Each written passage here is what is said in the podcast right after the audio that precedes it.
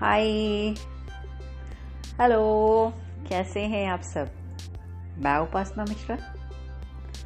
भाई आजकल सर्दियों के दिन चल रहे हैं। सर्दियाँ मुझे तो बहुत पसंद है। सर्दियों में बड़ा मज़ा आता है। खाने पीने की चीज़ें बढ़ जाती हैं। और आप सर्दियों का मज़ा अगर लेना चाहते हैं तो रजाई में गर्मा गर्म चाय पीजिए। आराम से सोकर उठिए।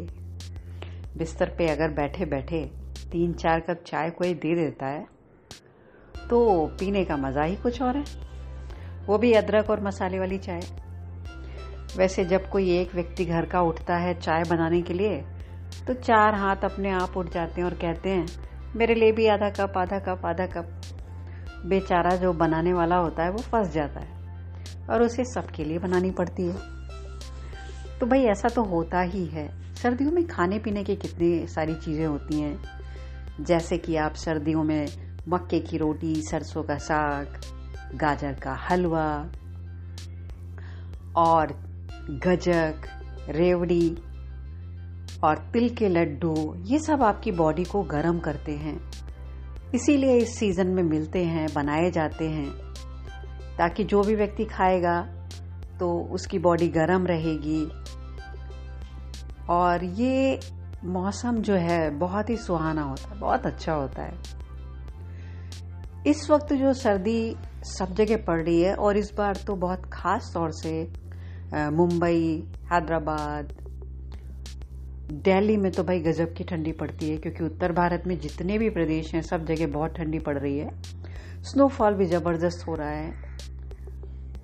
इस समय बुज़ुर्ग लोगों को अपनी ठंडी से बचा के रखना चाहिए अपने आप को, क्योंकि सर्दी का मौसम है ना, और कोविड भी चल रहा है तो थोड़ा ध्यान तो रखना ही पड़ेगा, और अगर नहीं रखेंगे तो मुश्किल पड़ जाएगी। अब ये जो चल रहा है मौसम, आप इसे एंजॉय करिए। बहुत सारे लोगों को सर्दी से प्रॉब्लम भी होती है। क्योंकि सर्दी का वो मज़ा नहीं ले पा रहे हैं, उनको रजाई से उठने का मन नहीं करता, ऑफ़िस जाने का मन नहीं करता, लेकिन जाना पड़ता है। कई बार इतना कोहरा होता है कि गाड़ी चलाना भी मुश्किल हो रहा है। दिखाई नहीं देता। और धुंध और कोहरे की वजह से सुबह होती है, लेकिन महसूस होता है कि जैसे रात हो गई है।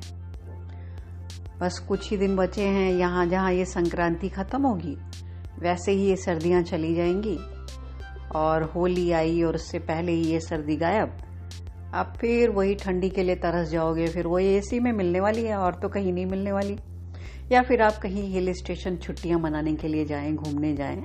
वैसे तो लास्ट ईयर तो कोई भी छुट्टी मनाने के लिए कहीं भी हिल स्टेशन या कहीं भी नहीं गया। जो जहाँ था वहीं फंस करके रह गया। तो सर्दियों का मज़ा उठाएँ। हाँ मैं एक चीज़ भूल गई। सर्दियों में भाई एक बहुत मज़ा आता है जो रजाई में बैठ के जो मूंगफली खाते हैं और धनिए वाले नमक के साथ, वो भी इंजॉय करिए। हम तो देखिए हैदराबाद के हैं, यहाँ पे तो इतनी ठंडी नहीं पड़ती, लेकिन जो हैदराबाद के लोग हैं, उनके लिए ये थोड़ी सी ठंड भी बहुत ज़्यादा होती है। वो लोग तो बहुत स्वेटर वेटर पहन लेते हैं, क्योंकि उत्तर भारत में रहने वालों को हैदराबाद की ठंड बिल्कुल समझ में नहीं आती, जरा सी होती है। लेकिन जितनी भी ठंड मिल रही है उसको एंजॉय करिए। और लाइफ वही है कि जैसा जीवन आता जाए, जो मिलता जाए, उसको एंजॉय करते हुए आगे बढ़ते चलो। खुश रहो पॉजिटिव रहो, सकारात्मक रहो, अपना ख्याल रखो। Thank you